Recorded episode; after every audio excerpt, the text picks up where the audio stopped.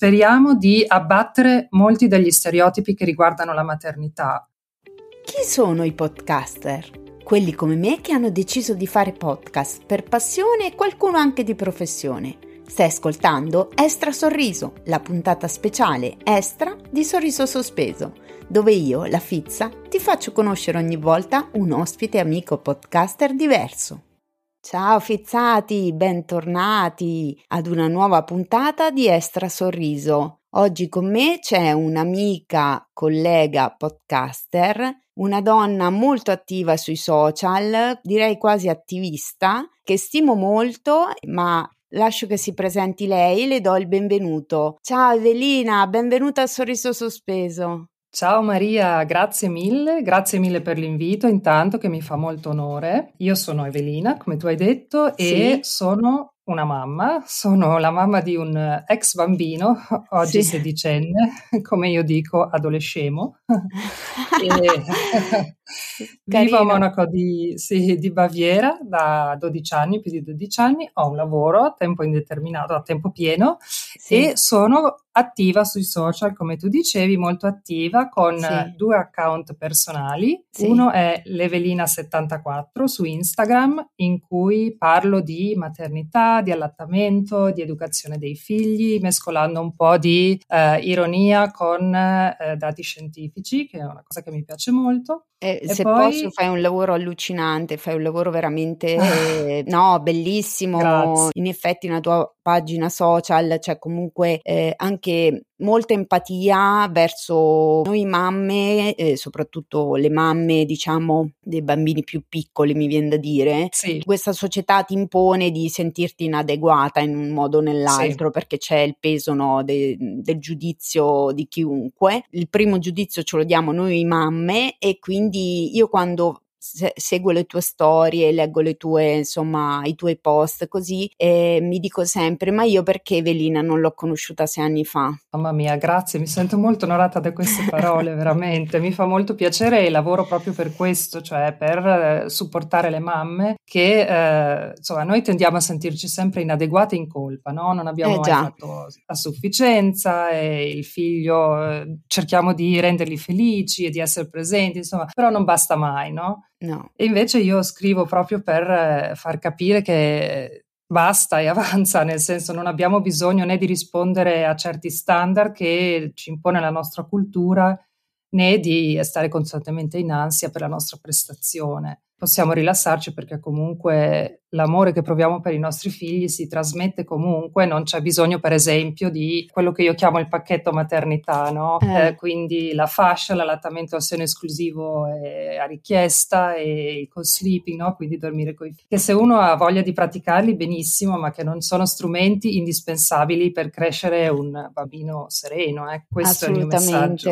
Assolutamente, mm. e tra l'altro credo che ci sia anche molto un invito sia nella tua pagina appunto personale personale sia eh, in quella del podcast che poi adesso ne parleremo, proprio un invito alla donna a prendersi cura di se stessa, eh, di ritagliarsi i propri spazi, di capire che anche lei è importante, cioè sono tematiche che io sento tantissimo Evelina, io ti rispondo poco sulle storie, commento poco, però io ragazze sono una vostra fan perché io proprio per me è una cosa fondamentale questa roba qui, cioè proprio la sto vivendo su di me, sto facendo proprio un percorso grande su questa cosa qui e devo dire che il podcast è una di quelle cose che mi ha permesso di ritagliarmi degli spazi, di mh, seguire una passione che fosse solo mia, di ricordarmi che esiste anche Maria, che non è solo la mamma di Jarno, che non è solo la Giusto. moglie di marito e compagnia bella. Comunque, quindi dicevi, c'hai questa pagina e poi Esatto, poi da poco ho creato un'altra pagina Instagram più, diciamo, spirituosa, più leggera, parodistica, che si chiama Azalea Geranio. e Azalea è il mio personaggio, io mi metto una parrucca bionda in testa. Ma dove l'hai presa sta parrucca? Te lo volevo sempre chiedere. Te la sei andata Guarda, a comprare o ce l'avevi? Guarda, l'avevo comprata anni fa su Amazon per fare eh. uno scherzo e lo, poi l'ho tenuta Grande. e ho detto ma recuperiamo la parrucca e ho cominciato a fare questi brevi sketch oppure mh, mm, scrivo dei post facendo finta di essere questa consulente tuttologa autocertificata di genitorialità che prende un po' in giro le, alcune, non tutte, alcune consulenti che diciamo sono un po' fanatiche e vendono i loro servizi a prezzi assurdi, facendo pensare ai genitori che senza di loro non possono fare i genitori, insomma. E mi diverto tantissimo. proprio mi diverto e mi diverto Ma c'è chi commenti. ti scambia per consulente esatto. reale? È pazzesco perché all'inizio io non avevo scritto sul profilo profilo parodistico perché dicevo dai si capirà, ho sta parrucca bionda in testa che sembra plastica, dico un sacco di scemenze e invece mi scrivevano delle persone chiedendomi dei consigli, ma seri, cioè proprio sì. dicevano come posso fare per questo, oppure mi lasciavano dei commenti in cui dicevano ma sei pazza, ma come ti permetti di dire certe eh, cose? sì, allora ho detto no, ok ragazzi freniamo un attimo e scriviamo che è un profilo parodistico, ma ti assicuro che non me lo sarei mai aspettata. Eh, no, purtroppo io mi sono resa conto tramite i social, tramite internet, che mh, mm, non si può dare nulla per scontato. Davvero. Ma senti, una curiosità a proposito, ma Azalea ha più follower di Evelina? non ancora. Ah. Ma potrebbe succedere perché poi ricevo anche di messaggi di corteggiatori potenziali che mi fanno sempre molto ridere. No, vabbè. No, eh, vabbè, Zalea... eh, se può dire morti di figa sono dappertutto.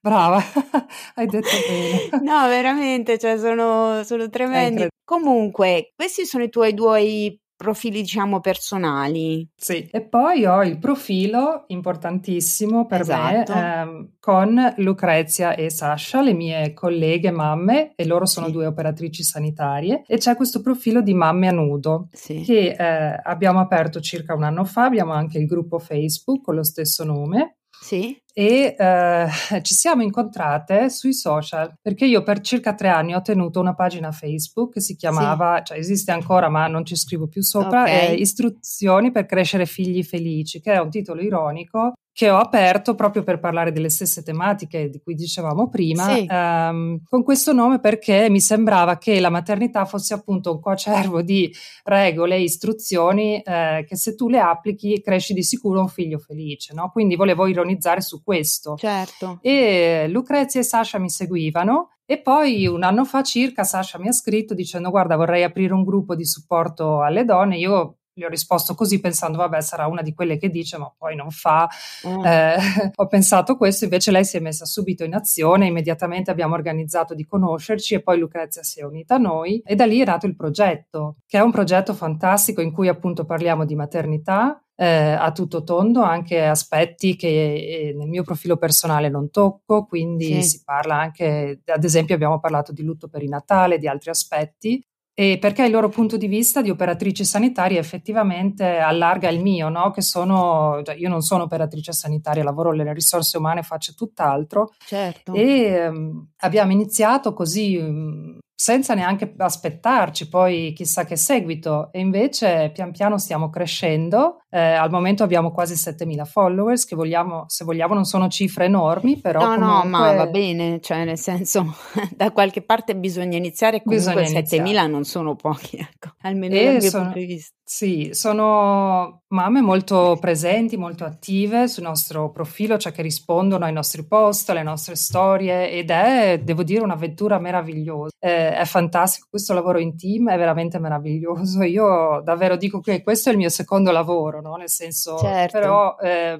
in realtà non è un lavoro nel senso originale del termine, non è una fatica, è una gioia. Certo. E ci divertiamo e siamo in contatto continuo e veramente speriamo di abbattere molti degli stereotipi che riguardano la maternità, appunto di dare un punto di vista anche alle madri, perché come dicevi tu prima, in questo momento storico la madre è praticamente invisibile, no? Nasce il bambino ah, sì. e sì, Prima, quando è incinta, ancora eh. ancora, ma poi dopo, una volta che è nato il bambino, la mamma chi se la ricorda? Cioè, anzi, chi se la ricorda? Cioè, se la ricordano per darle le colpe di qualsiasi cosa. Cioè, Brava. Perché... Solo la mamma, come se poi non ci fosse il padre, ma a parte quello, cioè, perché sì. dobbiamo parlare di colpe o di, cioè, mh, voglio dire, i bambini vengono anche al mondo con loro, la loro personalità, il carattere, certe le loro difficoltà, perché non è che eh. tutti i bambini nascono esenti da, uh, no? Cioè, sono tutti uguali, quindi voglio dire, ma prima di magari parlare meglio anche di questi aspetti, volevo capire, il progetto Mamma Nudo nasce prima mm-hmm. come quindi blog, non so, sito, pagina e poi mm-hmm. nasce il podcast oppure in contemporanea, com'è andata?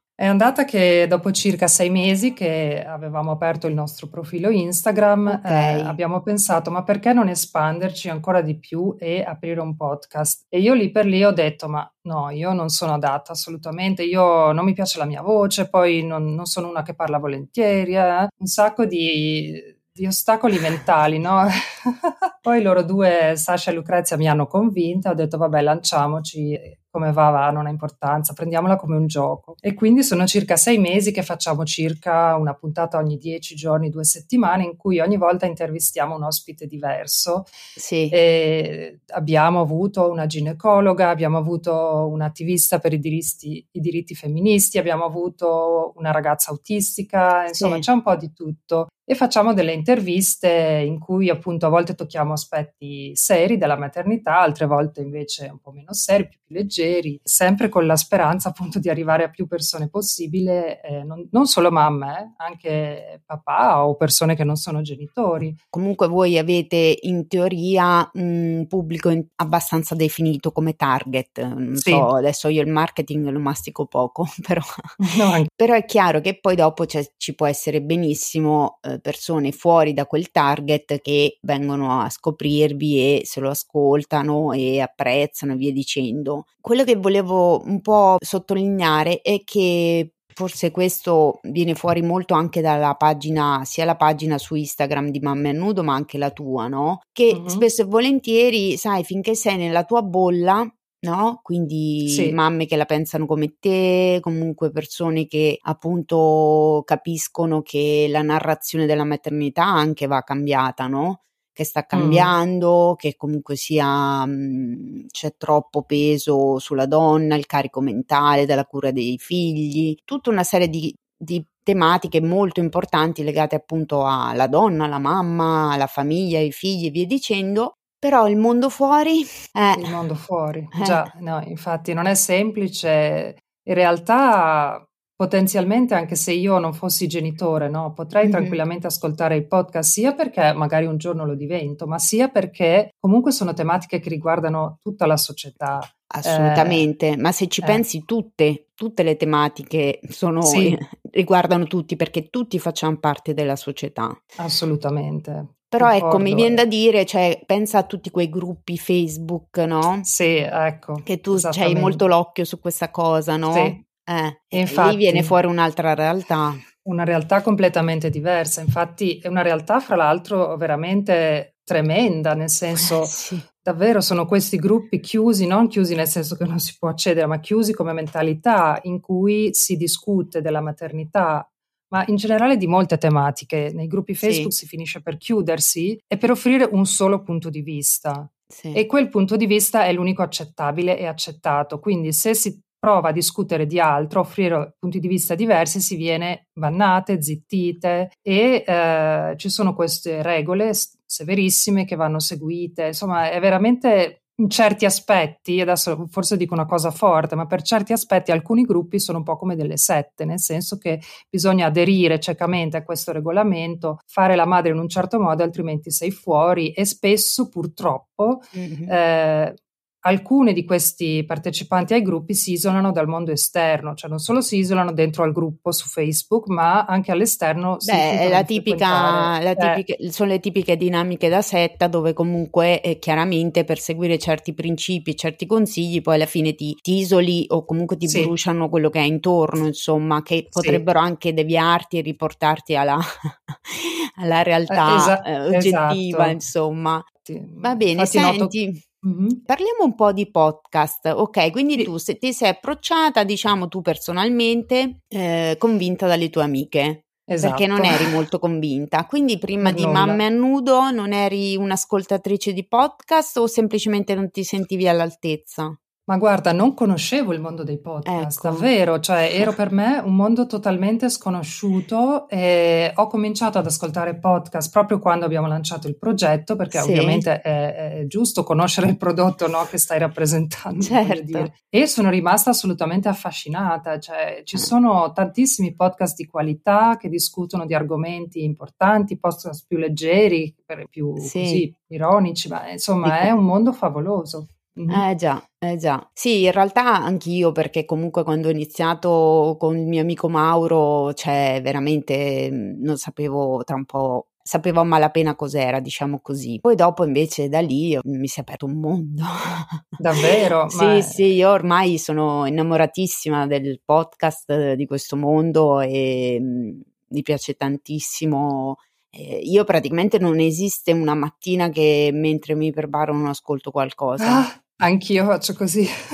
cioè è proprio automatico, cioè io tutte sì, le mattine sì. cuffiette oppure se comunque dipende se sono da sola, se non sono da sola, però tendenzialmente con le cuffie e con le cuffiette mi ascolto qualcosa o quelli che comunque seguo tutti gli episodi, quindi che ne so, il lunedì, il mercoledì e il venerdì esce quello di Marcello, quindi io quei tre giorni fisso prima mi ascolto lui, però mm-hmm. a volte ecco vado anche un po' a cercare, mi ascolto qualcun sì. altro, oppure se quel, qualche podcast che magari eh, lo ascoltano tutti, anche se a me mi fa un po' come coi libri, cioè se una roba è troppo mainstreaming, mm, sì, faccio capisco. un po' fatica, poi mi rendo conto sì. che è un po' da stupidi perché voi fa l'alternativa per forza, se, se c'è così successo tutto sommato vuol dire che è un buon prodotto, però ecco diciamo che non mi piace avere un, come dire, un pensiero omologato, no? Cioè mi, mi mm. piace avere la mia di opinione e quindi quello Giusto. che piace a me non è detto che piaccia a te, Evelina, no? L'altra cosa, quindi adesso tu cosa ascolti? Dai, dammi qualche o genere o, o Ma guarda, nome, adesso so.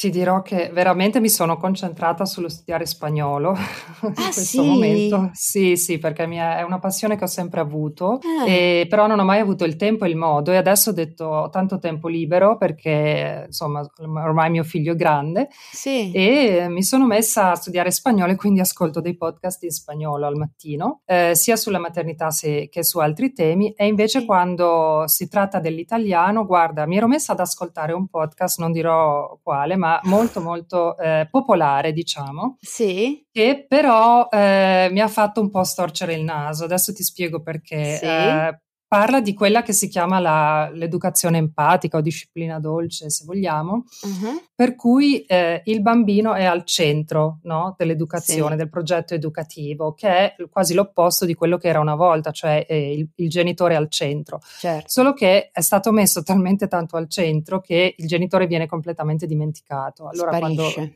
sparisce, cioè deve stare al servizio quasi praticamente mm-hmm. del bambino e questo mi piace poco. Quindi però l'ho ascoltato, ho ascoltato qualche puntata perché sono curiosa di capire come mai raccoglie così tanto pubblico. Cioè voglio certo. capire come mai i genitori di oggi eh, vengono attratti così tanto da eh, una mentalità un, o una filosofia genitoriale che eh, fa scomparire il genitore. Mi sono data questa risposta perché in generale noi siamo figli che hanno un po' sofferto, un po' tutti. Mm. Allora, quando tu sei sì. un figlio che ha sofferto, parti dal presupposto che vuoi essere un genitore migliore del tuo. Sì. E per essere un genitore migliore del tuo, sia cercare, fare, perché anche io eh, quando sono diventata mamma eh, ti iscrivi a vari gruppi, eh, l'allattamento a richiesta e compagnia bella, sì. no? E io sono sbattuta subito contro la frustrazione di non riuscire ad essere quel tipo di mamma. Nel senso che col senno di poi, diciamo, alcune cose, alcuni accanimenti che ho avuto, perché io mi rendo conto che ho avuto proprio un accanimento contro me stessa, pensando di fare il bene del bambino, cioè nessuno mi ha obbligato, sono sincera, cioè non è che mio marito mi ha detto adesso tu eh, devi allattare per forza tuo figlio, assolutamente certo. no, ero io che mi dicevo io mm. lo voglio allattare, io sì. voglio assolutamente allattarlo. Questo che cosa ha comportato? Ha comportato che io per tre mesi l'ho allattato con un capezzolo rotto. Mamma mia.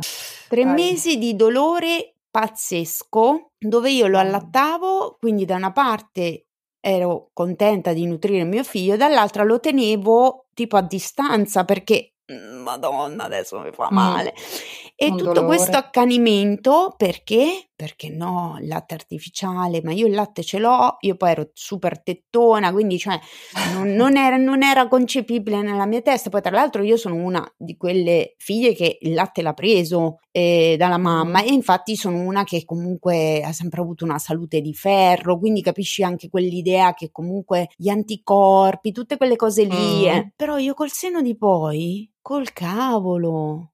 Ma non per qualcosa, perché mh, accanirsi, cioè annullarsi totalmente per, per un figlio non va bene, nel senso che non, cioè, ci possono essere le vie di mezzo, no? Cioè è normale, tu metti al mondo una creatura, quella è tua responsabilità. Tu lo Sì. ami, vuoi il suo bene, vuoi che sia sereno, ma sei importante anche tu, anche perché che esempio gli dai a tuo figlio? Cioè, Bravissima. una madre che si è annullata. Io ci sono delle volte che mi fermo un attimo e mi dico, io non la voglio fare la fine di mia madre.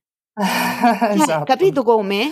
E quindi io immagino che sia un po' quello, cioè il fatto comunque di voler essere mi- mh, genitori migliori dei Mm. nostri, che come dicevi tu, comunque era una generazione dove, dai, volavano, non nel mio Sì. caso, però volavano mazzate, dove comunque c'era molto questa distanza autoritaria. Giusto, Insomma, no, infatti credo anch'io che il motivo sia quello e sì, anch'io nel mio caso non ho mai ricevuto né schiaffi né altro per carità, ma leggo tante testimonianze di Eh, sì. eh, ex bambine che sono cresciute proprio con le botte, con eh, le minacce, i ricatti e giustamente vogliono fare diversamente, ci mancherebbe. Certo. Eh, il problema è che un po' influenzate forse da eh, certe mentalità o certe scuole di pensiero, non lo so, un po' forse per un loro istinto vanno dalla parte completamente opposta, che poi dico vanno, ma in realtà l'ho fatto anch'io eh, quando mio figlio era piccolo, cioè Mhm. anch'io a volte esageravo nel, eh, diciamo così, accoglierlo e assecondarlo perché Certo. eh, non lo so, forse pensavo che fosse giusto così.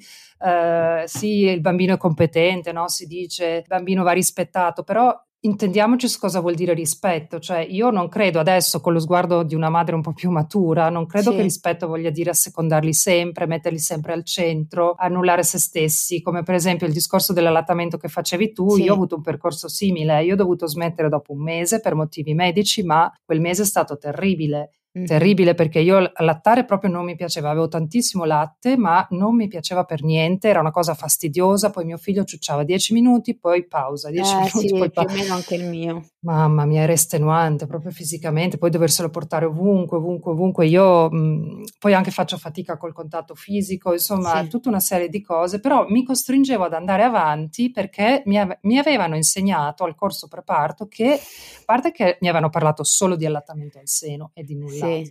Ma poi che questo allattamento è così fondamentale per il bambino, non solo per l'aspetto degli anticorpi che dicevi anche tu, ma proprio per il contatto fisico, per Per l'amore, la il calore che si- relazione.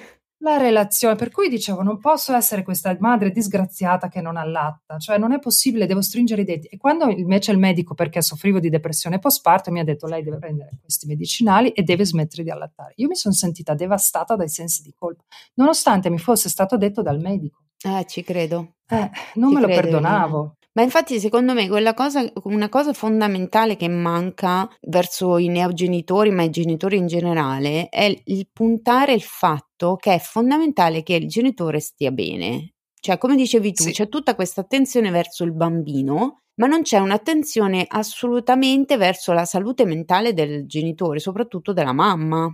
Sì, Cioè, questa c'ha un cambiamento, io adesso parlo molto grezza, eh, però voglio dire, c'è un cambiamento della Madonna a livello fisico, ormonale, psicologico, emotivo. C'ha una creatura che improvvisamente dipende da lei in tutto e per tutto, soprattutto se allatta, perché padre non gli può dare la tetta, diciamo.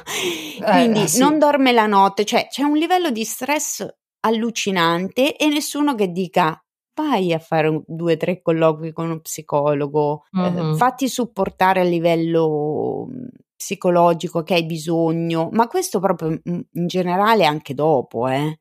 Perché comunque uno Sì. pensa alla depressione postpartum, ma il burnout genitoriale non ne parla mai Mm. nessuno ed è una È cosa vero. che esiste alla grandissima, alla Sì. grandissima a tutte le età quasi e non colpisce solo le donne, tra l'altro, Mm. e, e però non c'è.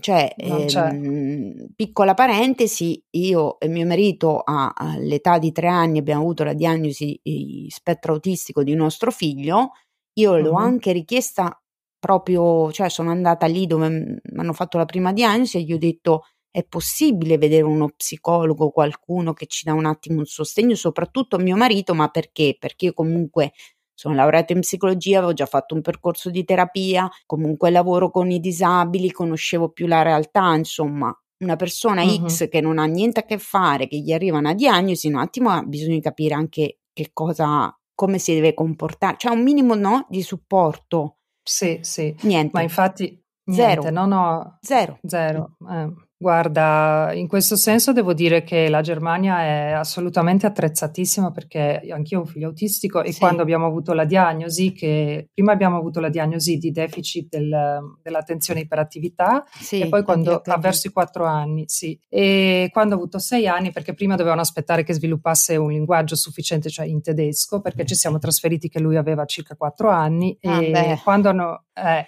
quindi quando hanno potuto valutare il linguaggio in tedesco, eh, gli hanno fatto anche la diagnosi di autismo, che allora Sì. si chiamava sindrome di Asperger.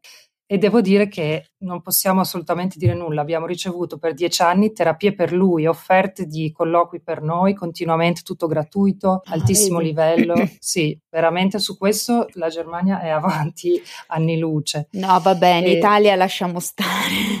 Sì, mi dispiace, guarda, Eh. sento dei racconti terribili Sì. sull'Italia. Non- invece, come dicevi giustamente tu, il genitore va supportato, va- perché eh, poi soprattutto siamo noi madri ancora spesso a prenderci il carico, no, sulle spalle. voglia, ha Eh, voglia.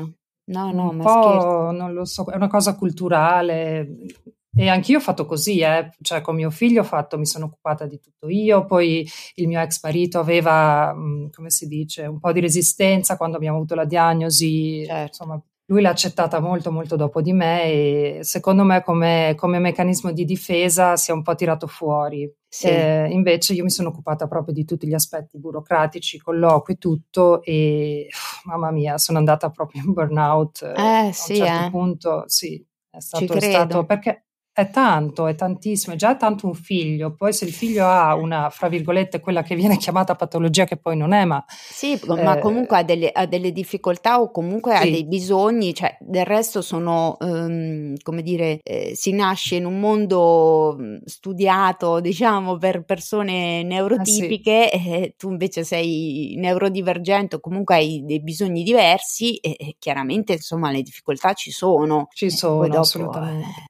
Comunque sì, in generale non è che devi avere per forza un figlio che per la legge è No, disabile, cioè puoi anche avere un figlio mh, considerato tra virgolette normale, eh, però mhm, avere tanta fatica, perché Sì, un sì, figlio ti cambia tutti gli equilibri, ma già tutto. solo andare a convivere o sposarsi, se proprio dobbiamo dirla tutta, Sì, sì. un bel evento traumatico per certi aspetti. Comunque, eh, sono molto contenta di averti invitato perché appunto io ci sono tutte queste tematiche che comunque sento molto eh, vicine, appunto, e mi piace seguire anche pagine che appunto trattano queste cose. Volevo chiederti, tu segui Mamme di merda?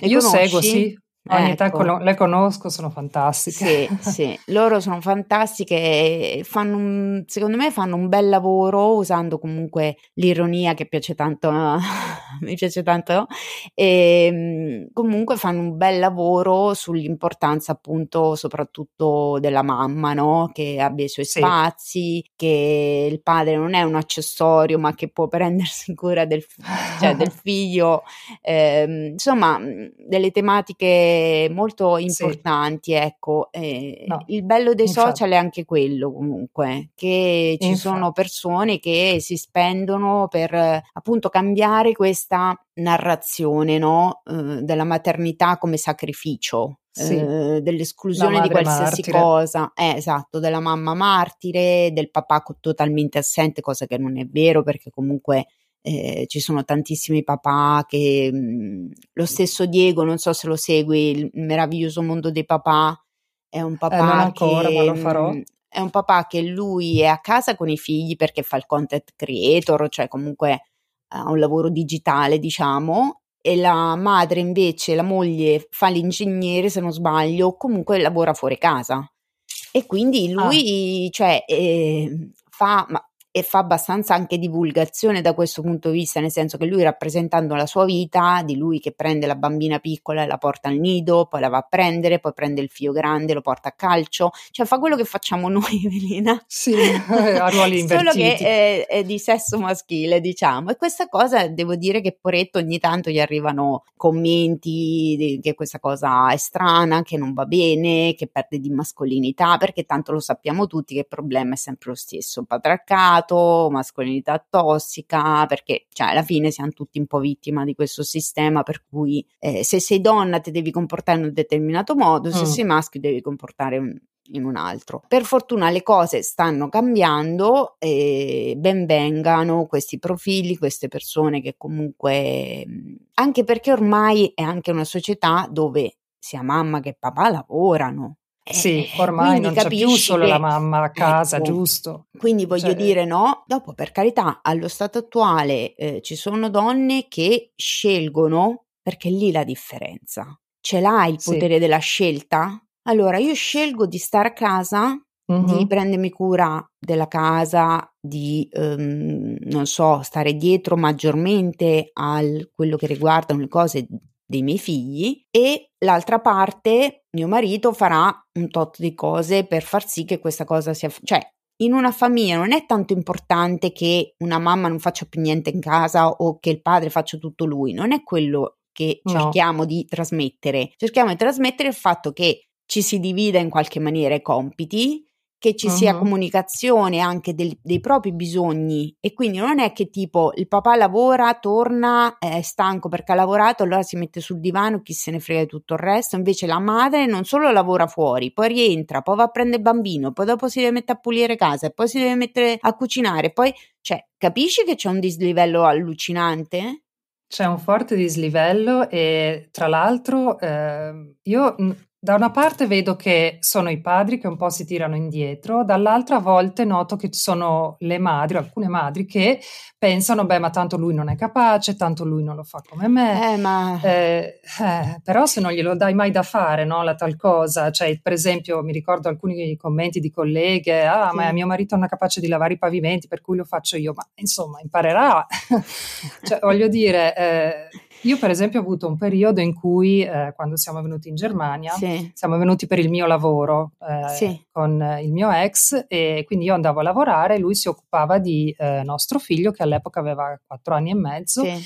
e stava a casa, quindi si occupava di tutta la casa, certo. Eh, imparava la lingua, insomma, va bene. Ava- in quel momento avanguardia pure, eh? Eh, cioè, eh, a volte, a volte, insomma, in quel momento la, la nostra situazione era quella e io non mi sono mai sentita né strana né, non lo so, dovrebbe essere naturale a seconda dei periodi e delle esigenze della coppia. Ma assolutamente, il problema è che eh. non viene considerato naturale, capisci? Perché se no non ne staremmo a parlare, perché sostanzialmente è quello il discorso. Perché a volte magari uno può essere frainteso, no? Cioè io non sì. è che ti vengo a dire tu a casa tua come ti devi comportare. Tu a casa tua ti comporti come c'hai voglia però non è che poi mi vieni e mi dici ah ma mh, mm, tipo un giorno ti racconto questa perché è emblematica no? allora un mm-hmm. giorno scrivo mi sembra su Twitter che mm, mi ero alzata che non avevo voglia di fare niente e che alla fine mi sa che appunto non avrei fatto nulla, una roba del genere, quelle cagate che scrivo io. Arriva uno e mi fa, beh ma tanto il pranzo lo dovrei fare. Mamma mia. E io ho fatto, no, veramente quello lo fa mio marito.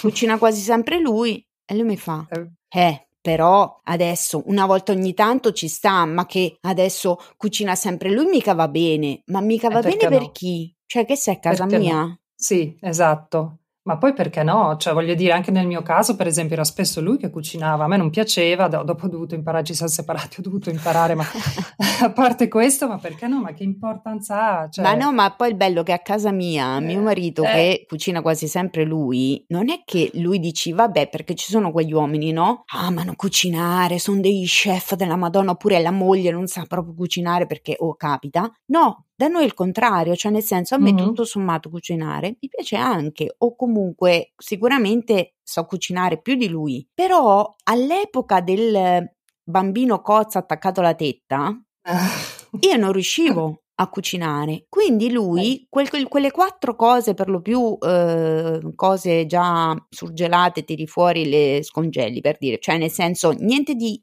cucina chissà quanto articolata, però qualcosa in pancia lo metti. E allora da lì uno si arrangia. Poi prima ancora io facevo comunque dei tu prima di avere il bambino, comunque io facevo i turni, capitava che a pranzo o a cena io non c'ero perché ero al lavoro, e capitava uh-huh. che facevo la notte, roba del genere, quindi lui venendo via da mamma dove era trattato come il principino a 40 anni, Immagino, ha dovuto subito fare i conti con la realtà.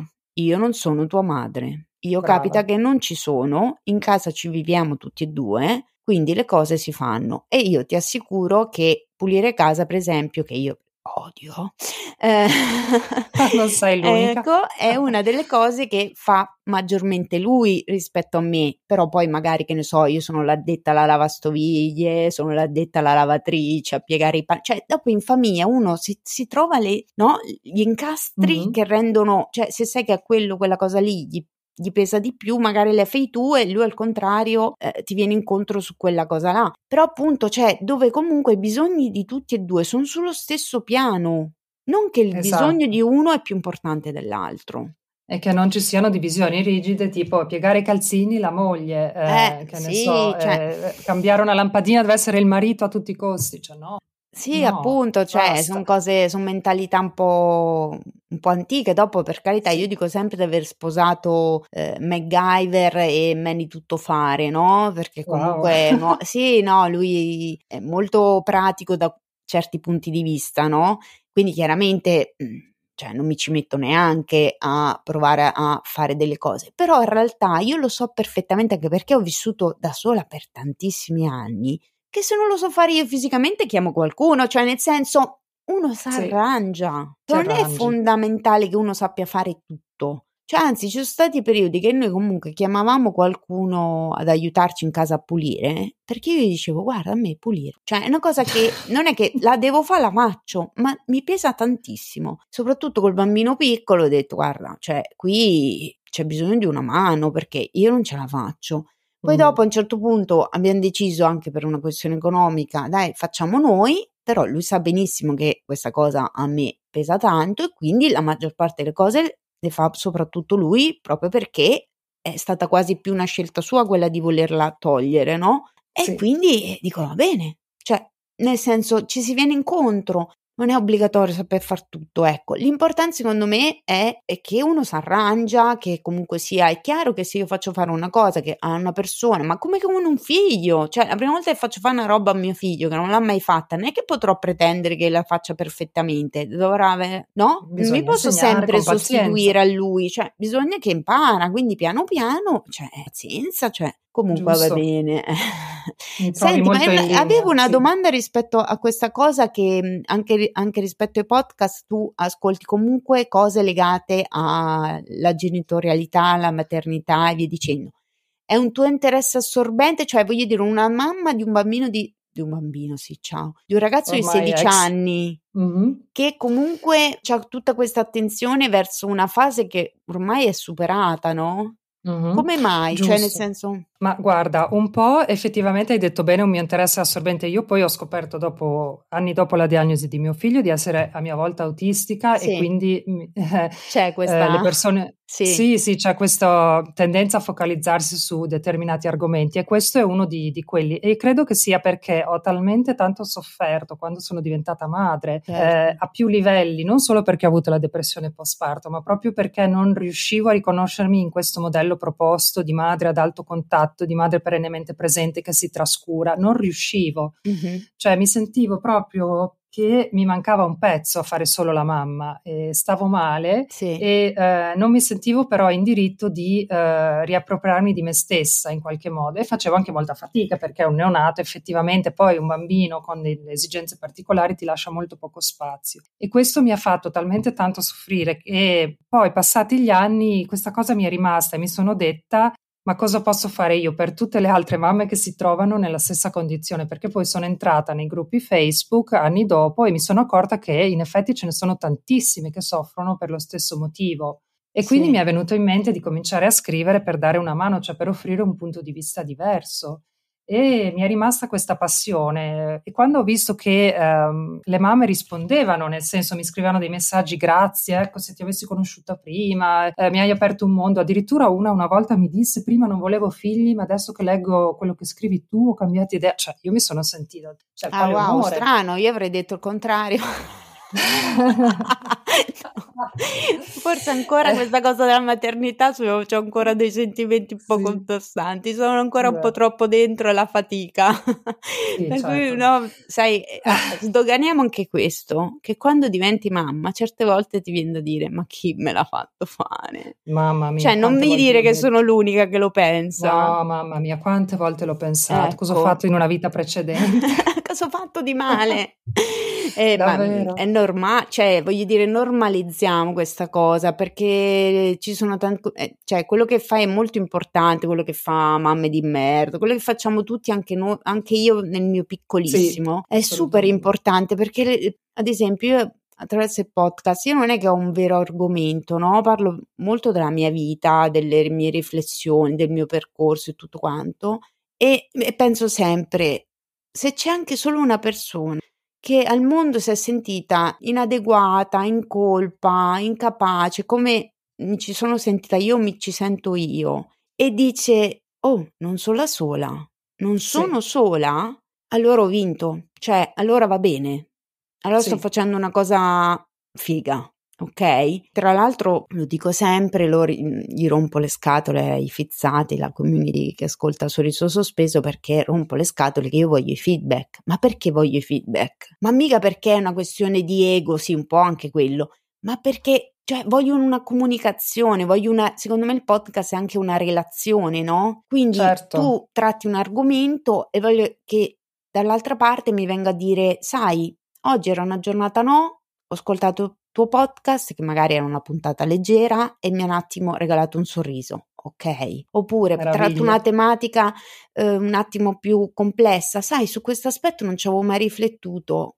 Grazie, cioè da, mm, ditemelo oppure, oh, sai che sta puntata mi ha fatto schifo, va bene, so che magari questo argomento potevo trattarlo meglio oppure non, non, lo tratterò più, però capito, cioè una forma di comunicazione, di relazione, cioè facciamo rete. Secondo me è importantissimo, anche perché veniamo da un periodo storico dove sicuramente ci hanno no, chiuso e tappato in casa. Ma eh come sì. dico spesso io, eh, nel mio caso specifico non è che mi è cambiata tanto la vita, mm-hmm. perché diventando mamma, diventando mamma di un bambino con delle difficoltà, avendo tutta una serie di paranoie, tra cui il giudizio delle persone al fatto che tuo figlio non si comporta come gli altri, ci ha chiuso molto già. dentro. Quindi nel sì. momento in cui è arrivata la pandemia, noi eravamo, stesso, cioè, eravamo già così. Eravamo già che non è che uscivamo chissà quanto, eravamo già che non è che facevamo chissà quali feste, quali eventi mondani. Anzi, per assurdo, tra virgolette, forse l'avvento di Zoom, telefonate, podcast, videochiamate, robe del genere, le persone son, mm-hmm. si sono riversate di più sui social e via dicendo, cioè voglio dire ormai i social fanno parte della nostra vita e io ti dico che sì, io ho degli amici reali. Tra l'altro questi giorni festeggerò il compleanno e finalmente farò un aperitivo con, con loro fisicamente. Yeah! yeah. e sono felicissima. Però voglio dire, per me sono molto importanti anche tutte queste relazioni che sto creando eh, virtuali, perché Concordo, poi capita l'occasione che, che, tra l'altro ti conosci di persona e quindi è ancora più bello, ma anche se non ti conosci di persona tu puoi creare delle relazioni vere o comunque un aiuto vero. Sai quante mamme mi scrivono perché hanno appena avuto la diagnosi di autismo oppure anche loro hanno un bambino più o meno della mia età e magari mi dicono sai che quando mi parli di Ian mi aiuta tanto questa cosa? Mi fa sentire meno sola, oppure mi chiedono informazioni. Dopo io so, sono sempre lì a precisare che io racconto la mia esperienza, che non voglio insegnare niente a nessuno, che comunque sia non eh, mi è stato anche proposto, ah, perché non fai eh, la parental coach? Mi sono rifiutata subito. adesso va di moda. Eh. Ecco, esatto. Sono, eh. Esatto. Io queste cose qui faccio molta, molta fatica perché mi dico, a me persino una persona laureata come una pedagogista mi ha mandato fuori strada nel seguire ehm, ah, un percorso però. con mio figlio Figurati una che si sveglia una mattina e dice: Siccome ho la mia esperienza personale, adesso ti faccio videocorsi e compagnia bella. Cioè, un conto è una cosa tecnica. Ti insegno mm-hmm. come si gestisce la pas- pagina Instagram. Ok. Non mi posso sì. sostituire a una psicologa cioè io volendo, se facessi l'iscrizione all'albo sì, però voglio dire, non guardare il mio caso specifico che comunque c'è una formazione dietro, però in generale no, Eppure, e invece, guarda, ci, e invece sono ci sono e fanno anche un sacco di soldi. Un sacco, di, danni, un sacco di soldi, eh, ma anche un sacco di danni, danni, mi viene da dire, perché non, io ne conosco alcune veramente non qualificate, cioè davvero hanno eh, il diploma del corso preso con il fustino del detersivo, eh, veramente si propongono come parent coach o consulente di non so cosa, si fanno pagare tanto e dicono un sacco di sciocchezze perché non sono qualificate, non hanno esperienza, cioè vanno più sulla loro esperienza personale, no? mm. raccontano quello che fanno loro con i figli e poi eh, la distribuiscono come verità universale. Questo credo che sia veramente... E quella è la differenza, capisci? Perché eh, non c'è niente sì. di male, tutti possiamo raccontare una storia, no? Cioè il bello del certo. podcast è che tutti possono parlare di un argomento che gli piace. Nessuno pretende che tu sia il massimo esperto di quell'argomento, mm-hmm. perché io ti posso raccontare la mia vita, la mia esperienza su quel settore. Tu un domani vuoi fare il podcast di Azalea Geranio per dire, no? Non so, parodistico di questa roba qua. Cioè è tutto lecito, è tutto fantastico.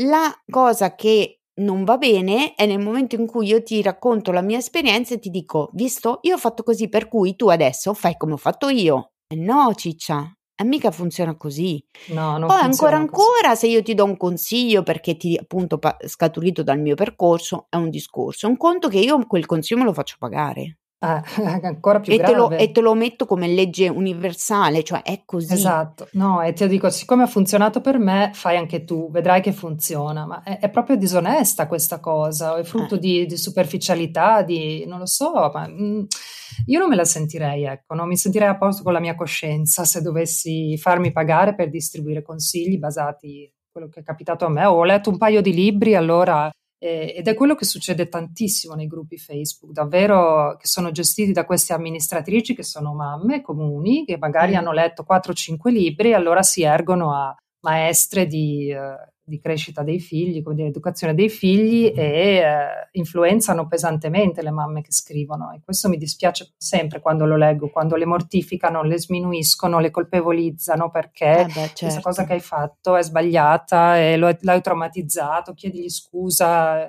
tutta una serie di cose, magari perché questa povera mamma dopo tutta una giornata col figlio indiavolato gli è scappato un urlo e allora eh. lì queste si, si, si, fustigano, poverette, le amministratrici che rincarano la dose. Allora no, qualcosa non va, cosa proprio non va, non si può fare così, cioè non, non può essere che siamo sempre lì col cilicio. Eh, ma il problema eh. è che è il, è il, giudizio, perché le persone dovrebbero astenersi dal giudicare una, una, realtà che non conoscono. Cioè io ti esatto. posso ascoltare, posso raccontarti la mia, posso cercare di medesimarmi, di essere empatica, ma non posso mettermi lì sulla cattedra a giudicare le tue scelte, le tue cose, ah no, così non no, va bene, così sbagli, così è. Cioè, eh, Poi da un post Facebook o da no, qualche parola sui social, ma è, è, una follia, è una follia. Sì, assolutamente, concordo in pieno, questa cosa è anche abbastanza pericolosa e tutto ciò nasce perché effettivamente si è molto soli, soprattutto le neomamme, mm. si è tanto, Purtroppo. tanto sole, troppo.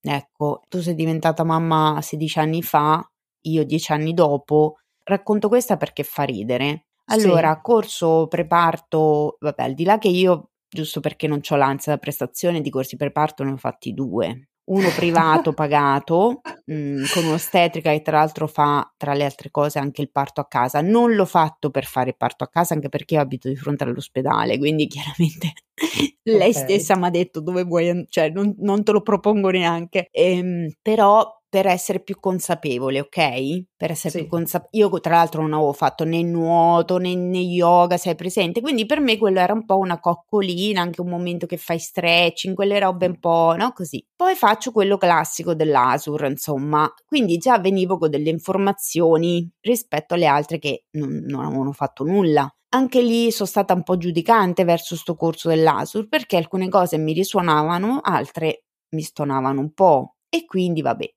Comunque io che sono un po' così, attacco la pezza pure ai sedili dell'autobus, a un certo punto verso la fine del, del corso preparto eh, dico dai scambiamoci i numeri, no? Se, rimaniamo in contatto anche perché la paura appunto di rimanere da sola in questo sì. mondo. Eh.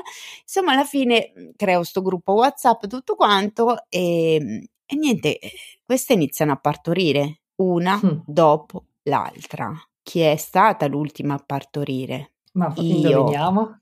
Cioè, allora, vogliamo affrontare il fatto che gli ultimi, le ultime due o tre settimane dal parto tu praticamente vivi con l'ansia, tipo come quelli che hanno l'attacco di panico, no? Che vivono sì. con l'ansia che gli ritorni l'attacco di panico. Tu sei lì con l'ansia che dici: mi si romperanno le acque mentre sto attraversando la strada? Eh, mi verranno delle contrazioni quando sono da sola a casa? Cioè, 8000 paranoie, poi a un certo punto non ce la fai più cioè, dici, non vedo l'ora che, di vederlo, di conoscerlo, di tirarlo fuori, cioè la sciatica, quello, quell'altro. Niente, praticamente avevano partorito tutte prima di me. Io ero l'ultima in assoluto e ho detto, ma cosa ho fatto di male? Perché non vuole uscire?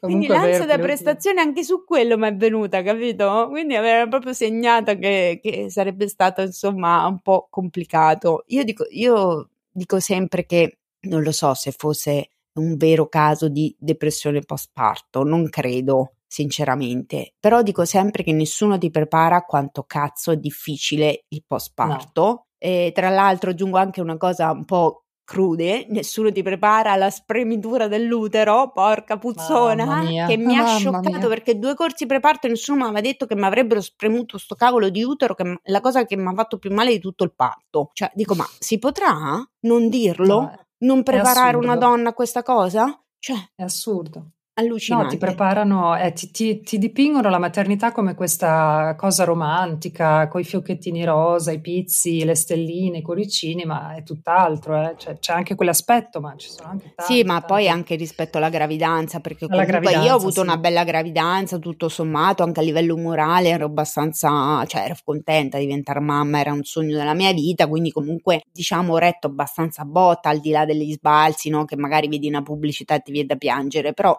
linea generale l'ho vissuta bene, ma sai quante donne la vivono male? E ne parla eh. mai nessuno di questa cosa? No.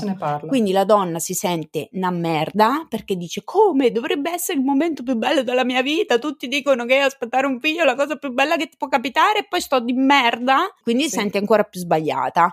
Per cui cioè, non se ne esce, per quello dico è importante parlarne, è importante un progetto come Mamma Nudo, quello che fate voi è molto importante perché va al di là del raccontare mhmm, certe cose, cioè è proprio anche un abbraccio a tutte quelle persone che in questo momento stanno soffrendo o hanno sofferto, perché a volte eh, l'abbraccio, anche se arriva dopo, fa bene lo stesso al cuore, secondo me.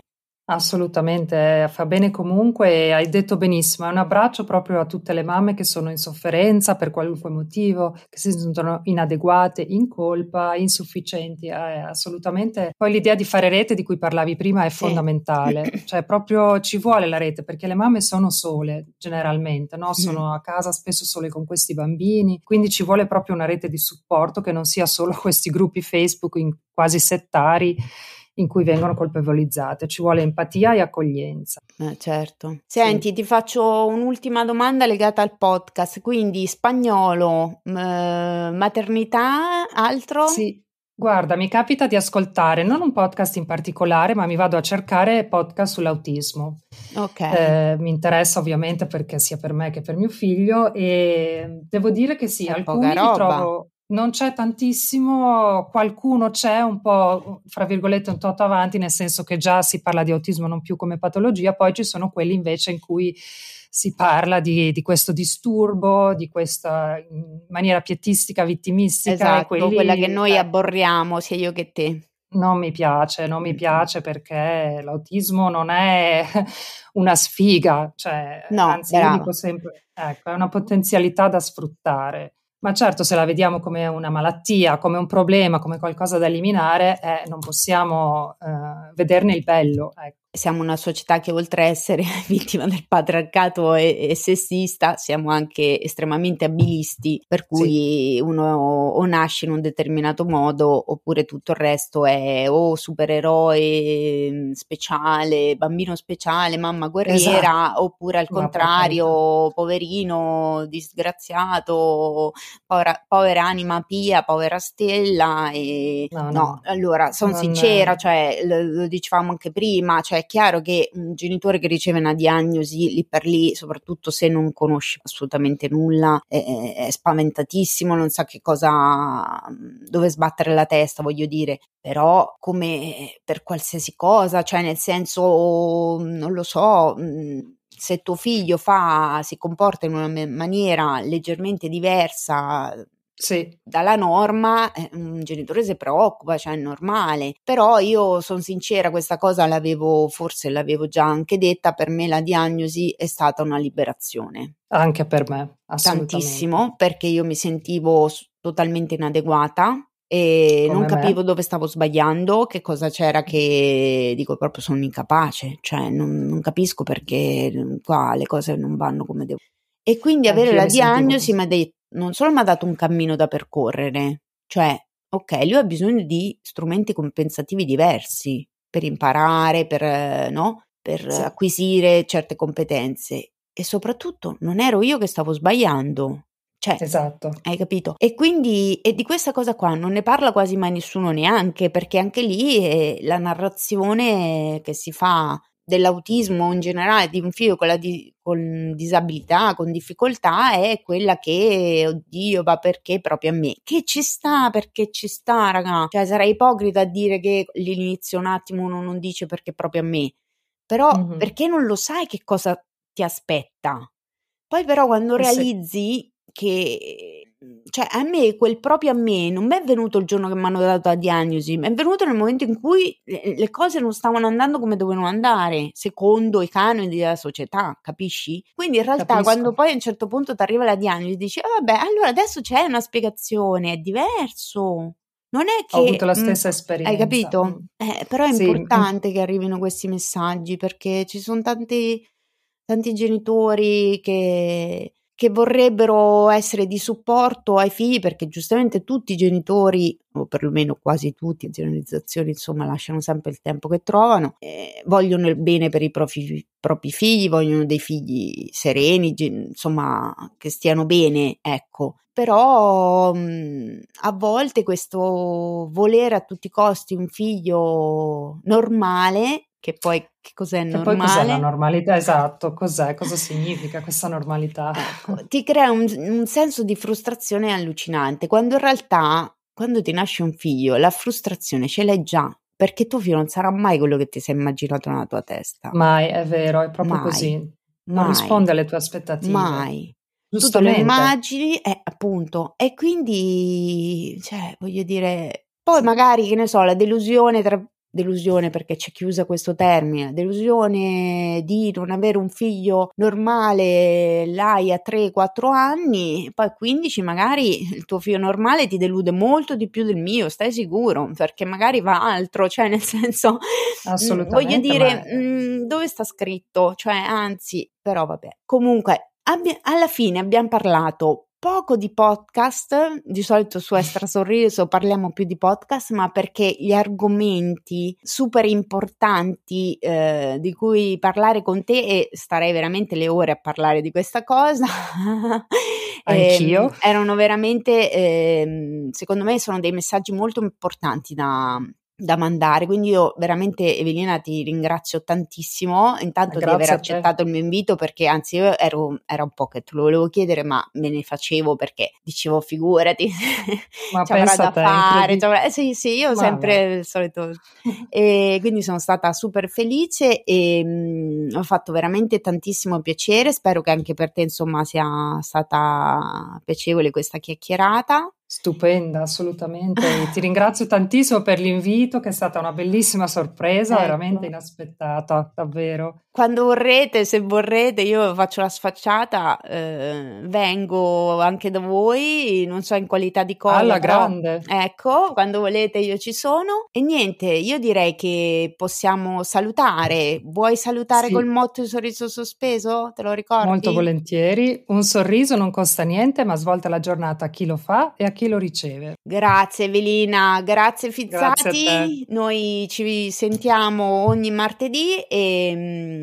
e saltuariamente il venerdì esce un extra sorriso con uh, un altro ospite che come vedete sono tutti diversi tra di loro, tutti con delle storie super interessanti e con uh, consigli di podcast nuovi da ascoltare, per cui andate assolutamente ad ascoltare Mamme a nudo. Comunque adesso non ti faccio ripetere tutti i contatti, Mhmm, dopo mi mandi i link e li metterò tutti in descrizione, per cui fizzati potrete trovare tutti i siti, link e via dicendo da cliccare eh, di Evelina e di Mamme a Nudo in descrizione, ok? Ciao ciao! Ciao!